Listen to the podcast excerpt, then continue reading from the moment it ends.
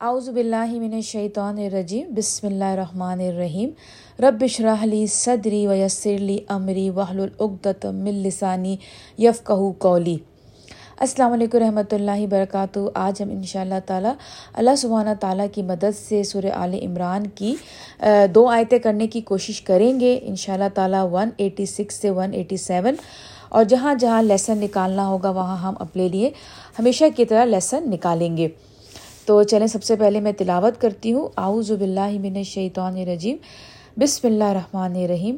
لا لَتُبْلَوُنَّ فِي أَمْوَالِكُمْ وَأَنفُسِكُمْ وَلَا تَسْمَعُنَّ مِنَ الَّذِينَ أُوتُوا الْكِتَابَ مِن قَبْلِكُمْ وَمِنَ الَّذِينَ أَشْرَكُوا أَذًى كَثِيرًا وَإِن تَصْبِرُوا وَتَتَّقُوا فَإِنَّ ذَلِكَ مِنْ عَزْمِ الْأُمُورِ البتہ آزمائے جاؤ گے تم ضرور اپنے مالوں اور جانوں کے معاملے میں، اور البتہ سنو گے تم ضرور ان لوگوں سے جنہیں دی گئی کتاب تم سے پہلے اور ان لوگوں سے بھی جو مشرق ہیں، تکلیف دہ باتیں بہت سی۔ اور اگر ان حالات میں تم نے صبر کیا اور تقوی اختیار کیا، تو بے شک یہ بڑے حوصلے کا کام ہے۔ تو جیسے کہ آپ کو پتہ ہے کہ یہ آیتیں جنگ عہد کے وقت اتاری جا رہی تھیں اور مسلمانوں کو جنگ کے بعد بہت حوصلہ اللہ سبحانہ تعالیٰ دے رہے تھے۔ آپ نے دیکھا کہ جب میں، جب جنگ عہد میں جب میں مسلمان لڑ رہے تھے تو اس وقت اللہ سبحانہ تعالیٰ نے مسلمانوں کو کہا تھا کہ دیکھو، تمہیں تکلیف پہنچے گی مگر تھوڑی۔ لیکن یہاں پہ اللہ سبحانہ تعالیٰ جو ہے ازن کثیرہ، یہاں پہ ورڈ جو ہے کثیرہ استعمال کر رہے ہیں یعنی کہ تکلیف پہنچے گی اور بہت پہنچے گی۔ اب یہاں پر جو ہے اللہ سبحانہ تعالیٰ جنگ کے بعد، تو یہاں پہ اللہ سبحانہ تعالیٰ مسلمانوں کو تیار کر رہے ہیں، حوصلہ دے رہے ہیں کہ دیکھو اس جو پہلی، جو اس آیت کی ون ایٹی سکس میں جو ورڈ ہے لت لطب لنا اگر آپ قرآن کھولیں گے، تو اس ورڈ میں اللہ سبحانہ تعالیٰ نے تین قسم کھائی ہیں۔ اس ایک ورڈ میں اللہ سبحانہ تعالیٰ نے تین قسمیں لی ہیں۔ ایک تو یہ کہ لا لا کا مطلب ہوتا ہے ضرور ڈیفینیٹلی اللہ تعالیٰ قسم کھا رہے ہیں کہ آئی سویر میں قسم کھاتا ہوں۔ یہاں اللہ تعالیٰ نے لا جو استعمال ہوا ہے وہ قسم کے طور پہ استعمال ہوا ہے۔ پھر اس کے بعد اگر آپ دیکھیں گے، آخر میں نون ہے اور نون کے اوپر شدہ ہے۔ جو ڈبلیو کی طرح نشان ہے، وہ شدہ ہے۔ اس کا مطلب ہوتا ہے ایک اور قسم اللہ سبحانہ تعالیٰ نے کھائی کہ تم ضرور ضرور اور جب شدہ اور نون آخر میں ہوتا ہے تو اس کا مطلب تیسری جو قسم ہوتی ہے وہ انڈرسٹوڈ ہے، وہ دکھائی نہیں دے رہی، لیکن وہ موجود ہے۔ تو یہاں پہ اللہ تعالیٰ نے تین بار قسم کھا کے کہا کہ تم ضرور آزمائے جاؤ گے اپنے مالوں کے ساتھ۔ کیونکہ آپ کو پتہ ہے کہ جنگ عہد میں جو ہے بہت مسلمانوں کا نقصان ہوا تھا مالی طور پہ۔ اور آگے بھی کیونکہ اب معاملہ بالکل کھل کے آ چکا تھا اور آگے جنگ احزاب کھڑی ہوئی تھی جو کہ بہت بڑی آرمی کے ساتھ لڑی جانے والی تھی۔ تو اللہ تعالیٰ نے مسلمانوں کو پہلے سے ہی وارن کر رہے تھے، اللہ تعالیٰ کہ دیکھو تم مالوں سے آزمائے جاؤ گے یعنی کہ اس زمانے میں جب جنگ عہد کے بعد مسلمانوں پہ ایسے بہت سے دن آئے جب مسلمان دو دو دن، تین دن تین دن یعنی کہ کھائے بغیر بنا رہتے تھے۔ ان کو کھانا نہیں میسر ہوتا تھا۔ اگر آپ حدیث سے پیچھے معلوم دیکھیں گے تو ہمیں پتہ چلتا ہے کہ حضرت فاطمہ رضی اللہ تعالیٰ عنہ، ان کی ان کی حدیثوں سے پتہ چلتا ہے کہ انہوں نے کہا کہ ہم جو اس زمانے کی جو عورتیں تھیں، وہ بہت بہت بہت دبلی ہوا کرتی تھیں۔ ان کے جو جسم پہ گوشت نام برابر ہوتا تھا، اس لیے کہ وہ جب کھاتی تھیں تو سمجھے کہ ایک نوالا، ایک بھرپور نوالا ان کی جو ہے وہ مکمل ایک میل ہوتا تھا، ایک میل، جیسے ہوتا ہے نا، لنچ میں ایک بھرپور انہوں نے ایک نوالا کھا لیا تو وہ سمجھے وہ ہو گیا ان کا پورا۔ تو اس زمانے میں اس طرح سے پوفی وسلم جو تھے، وہ ہمارے نبی آج ہم اتنی فروانی میں کھانے کھاتے ہیں، اس پہ بھی ہم جو ہیں وہ ویسٹ کر دیتے ہیں، پھینک دیتے ہیں۔ کبھی پلیٹ میں ڈال لیا، نہیں ختم کر پائے، پھینک دیا۔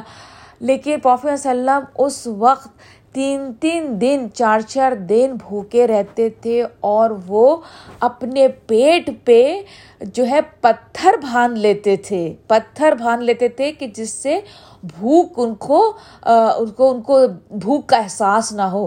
جب حضرت فاطمہ رضی اللہ تعالیٰ عنہ ایک دفعہ نبی وسلم کے پاس آئی تھیں کہ کھانے کو کچھ نہیں تو انہوں نے دیکھا کہ ان کے جو والد ہیں، جو رسول کریم صلی اللہ علیہ وسلم، دو جہاں کے بادشاہ، وہ خود اپنے پیٹ پہ پتھر باندھے ہوئے ہیں۔ تو مثلاً کہنے مقصد کہنے کا یہ ہے کہ یہاں پہ اللہ تعالیٰ نے تین دفعہ قسم کھائی اور بتایا کہ تم ضرور اپنے مالوں سے آزمائے جاؤ گے۔ و انف سے کم اور اپنی جانوں سے۔ جانوں کا معاملہ یہ ہے کہ ضروری نہیں ہے کہ جان فزیکلی تمہیں کوئی ہرٹ کرے۔ نہیں، تمہیں مینٹلی بھی بہت تمہیں ٹارچر کیے جاؤ گے۔ آپ کو پتہ ہے کہ نبی پاک وسلم کے اوپر کتنے زیادہ آپ کو ان کے اوپر جیسے جادو کے حساب سے کتنی باتیں کہی گئی تھی کہ ان کی فیملی جو ہے وہ ساحر ہے۔ نبی پاک، نبی کریم صلی اللہ علیہ وسلم خود جادوگر ہے ناوزب اللہ پھر اس کے بعد حضرت عائشہ کا جو سلسلہ ہوا جا، ہوا تھا، جو ان کے اوپر تہمت لگائی گئی تھی، اس کا جو پروپوکینڈا تھا۔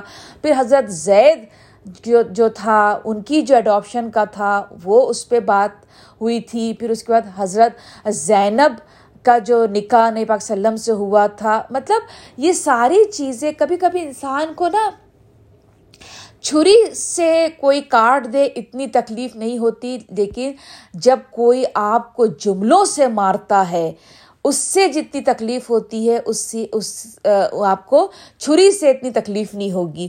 تو مثلاً کہنے کا یہاں مقصد یہ تھا کہ اللہ تعالیٰ نے کہا کہ دیکھو، تم جانوں سے آزمائے جاؤ گے اور تمہاری مالوں سے تمہاری آزمائش ہوگی۔ تو البتہ سنو گے تم ضرور، اب یہاں پر اللہ تعالیٰ نے دوبارہ قسم کھائی۔ ولا تس امنا ضرور ضرور ضرور۔ تم ضرور سنے جاؤ گے ان لوگوں سے جنہیں دی گئی تھی کتاب تم سے پہلے یعنی کہ جوش اور کرسچن۔ اور ان لوگوں سے بھی جو مشرق ہیں، تکلیف دہ باتیں بہت سی۔ یہاں پہ نا ازن کثیرہ یعنی کہ اللہ تعالیٰ نے کہا کہ ان دو لوگ، دو قوموں سے ایک اہل کتاب اور مشرقین مکہ، ان سے تم تم جو مسلمان ہو یا ان تم لوگ بہت اذیت ناک باتیں سنو گے تو تیار رہو۔ لیکن آگے اللہ تعالیٰ نے کیا کہا؟ اگر تم نے ان حالات میں تم نے صبر کیا اور تقوا اختیار کیا تقوا کیا ہے؟ اپنے آپ کو پروٹیکٹ کرنا اللہ تعالیٰ کی ناپسندیدگی سے، ان کی غصے سے اگر اپنے آپ کو تم نے پروٹیکٹ کیا یعنی کہ دو چیزیں یہاں پہ جو ہے صبر یعنی جب اتنا زیادہ معاملہ تمہارے ساتھ ہوگا اور جو کہ کنفرم ہے، تم ستائے جاؤ گے مینٹلی طور پہ اور مالی طور پہ، تو کرنے کا کیا ہے کام؟ دو چیزیں ہیں۔ اگر تم وہ کر گئے، کیا؟ ایک تو صبر کے ساتھ۔ صبر کیا ہوتا ہے؟ صبر وہ کہ جیسے صبر ایسا ہے کہ جیسے دریا میں ایک درخت یعنی کہ دریا کے بیچ میں ایک چھوٹا سا درخت، اور دریا بہت تیز ہے، لیکن وہ کھڑا ہوا ہے یعنی کہ وہ ہل نہیں رہا، وہ ہے صبر۔ اور صبر کے ساتھ دوسری کیا چیز ہے؟ تقوا یعنی کہ صبر تو تم کر رہے ہو اور پھر تقوا کیا ہے؟ اس چیز کیا کہ ہر وقت یہ تمہیں یاد رہے کہ تمہیں ایک ہستی ہے جو دیکھ رہی ہے. یعنی کبھی کبھی ایسا ہوتا ہے کہ ہم تکلیف جب ہمیں پہنچتی ہے تو صبر تو ہم لوگوں کے سامنے کر لیتے ہیں، بظاہر صبر کر لیا، لیکن پھر پیچھے ان کو تکلیف دینے کے پورے پلان کرنے لگتے ہیں۔ کہ نہیں، اب تو پلٹ کے جواب دینا ہے، اب تو اس نے ایسا کیا ہے، مجھے بھی اس کو اسی کے حساب کا جواب دینا ہے، اسکیمیں بنانے لگتے ہیں۔ لیکن اس وقت کیا کرنا ہے؟ تقوا اختیار کرنا ہے۔ اس وقت یہ سوچنا ہے کہ نہیں، ابھی تو میں لوگوں کے سامنے نہیں ہوں، لیکن ایک ہستی ہے جو مجھے دیکھ رہی ہے۔ بہت مشکل کام۔ دونوں بہت مشکل کام ہے کیوں اس لیے کہ اللہ سبحانہ تعالیٰ نے قرآن میں کہیں یہ نہیں کہا کہ تمہیں کوئی تکلیف پہنچائے تو تم جو ہے تمہیں حق نہیں پہنچتا کہ تم بھی اس کو تکلیف پہنچاؤ۔ نہیں، آپ کو پوری اجازت ہے۔ اگر آپ کو تکلیف پہنچتی ہے تو آپ کو پوری اجازت ہے کہ آپ تکلیف کا جواب تکلیف سے دے دیں۔ لیکن اگر آپ کے پاس پورا اختیار ہے گوٹ آپ کے ہاتھ میں آ چکی ہے۔ بال آپ کے ٹینس کورٹ میں آپ کی طرف آ چکی ہے۔ اب آپ کیا کرتے ہیں؟ اگر آپ یا تو آپ بدلہ لے لیتے ہیں، لیکن آپ اگر بدلہ نہیں لیتے اور کیا کرتے ہیں؟ صبر اور تقوے سے کام لیتے ہیں۔ تو پھر کیا ہے؟ آگے اللہ تعالیٰ نے کیا کہا؟ فن ظالقہ من ازم العمور یہ عزم العمور جو ہے، یہ تین جگہ قرآن میں تین ڈفرینٹ سورہ میں یوز ہوا ہے۔ ایک ہوا ہے سورہ عال عمران جو کہ مدنی سورہ ہے۔ ایک ہوا ہے سورہ الشورا جو کہ مکی سورہ ہے۔ اور ایک جگہ ہوا ہے الفرقان لکمان جو کہ مکی کی سورہ ہے۔ سورہ لکمان میں جب یہ عزم العمور کا جو فریز یوز ہوا ہے، وہاں پہ حضرت لقمان اپنے بیٹے کو نصیحت فرما رہے ہیں کہ دیکھو، تمہارے ساتھ جو کچھ بھی ہو جائے، جیسی بھی تکلیف ہو، تم صبر سے کام لینا۔ ٹھیک ہے؟ پھر اس کے بعد عشورہ میں اللہ سبحانہ تعالیٰ نے عزم العمور وہاں پہ استعمال کیا ہے کہ دیکھو جب تمہارے ساتھ تمہارے اوپر تکلیف کا موقع آئے، تم پر تکلیف پہنچے، تو تم صبر اور کیا کرنا؟ فرگونیس معافی معافی، اس کو معاف کر دینا۔ وہاں پہ صبر کے ساتھ معافی آئی۔ اور اب تیسری دفعہ سورہ عال عمران میں صبر کے ساتھ تقوا آیا۔ تو تینوں میں کامن چیز کیا ہے؟ صبر۔ لیکن کہیں پر معافی آئی کہ معاف کر دو اور کہیں پر آیا تقوا کے ساتھ یعنی کہ پوری فل فل اویئرنیس کہ اللہ سبحانہ تعالیٰ تمہیں دیکھ رہے ہیں اور تیسری جگہ آیا کہ بس تم صبر سے کام لو۔ تو یہ جو کرنے کے کام ہے نا، جو صبر کے ساتھ کہیں معافی، کہیں تقوا کہیں جس صبر، یہ ہے بڑے اللہ تعالیٰ نے عزم العمور جو ہے نا، بڑے حوصلے کے کام۔ عزم مطلب یہ ہے کہ جب تم نے کوئی ارادہ کر لیا تو دنیا کی طاقت تمہیں ہلا نہیں سکتی۔ یہ عزم العمور یہ وہ کام ہے جس میں آپ کو پتہ ہے کہ ہمارے پانچ نبی ہیں جن کو اول العظم کہتے ہیں۔ یعنی کہ میسنجر آف اعظم یعنی کہ ان میں سے کون ہے وہ پانچ حضرت نو علیہ السلام حضرت ابراہیم علیہ السلام حضرت موسیٰ علیہ السلام حضرت عیسیٰ علیہ السلام اور حضرت محمد صلی اللہ علیہ وسلم پانچ ہیں جن کو اول العظم کہتے ہیں پانچ یہ رسول ہیں۔ کیوں کہتے ہیں؟ اس لیے کہ جو انہوں نے جو انہوں نے صبر کیا ہے، جو ٹیسٹ سے یہ پانچ گزرے ہیں، ویسا کوئی نہیں گزرا۔ تو جو انہوں نے اپنے ٹیسٹ پر گزرنے پر جو انہوں نے صبر کیا، جو انہوں نے تقوا کیا، جو انہوں نے معافی دی، یہ بہت بڑے کام ہیں۔ تو یہ آپ اور میں جو ایوریج لوگ ہیں نا، اگر ہم کر جائیں جو کہ بہت مشکل ہے بہت مشکل ہے۔ جب تکلیف کوئی دے اور اس پہ صبر کرنا اور صبر بھی اس کے ساتھ ساتھ تقوا اور یا پھر صبر کے ساتھ ساتھ معاف کر دینا۔ تو جنہوں نے یہ کر لیا تو اللہ نے تعالیٰ نے ان کو عزم العمور میں شامل کر لیا۔ وہ ان کیٹیگری میں شامل ہو جائیں گے جو کہ بہت بڑی کیٹیگری ہے۔ اللہ تبانہ تعالیٰ نے یہاں پہ کہا ہے کہ بن عزم العمور یہ کوئی چھوٹے کام نہیں ہیں، یہ بڑے بڑے حوصلے کے کام ہیں، جو یہ کر جاتے ہیں وہ بڑے حوصلے والے لوگ ہیں۔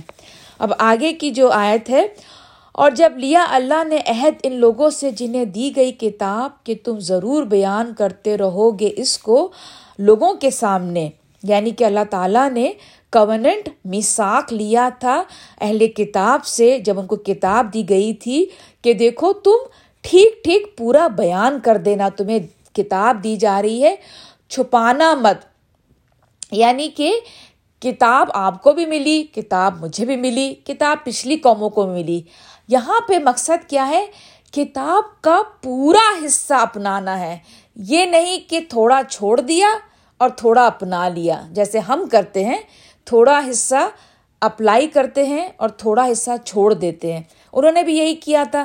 تھوڑا حصہ اپنا لیا تھا اور تھوڑا حصے میں ماڈیفیکیشن کر دی تھی۔ اور نہ چھپاؤ گے اس کو یعنی کہ چھپانا نہیں ہے، سچ سچ بتانا بھی ہے اور اس پہ عمل بھی کرنا ہے۔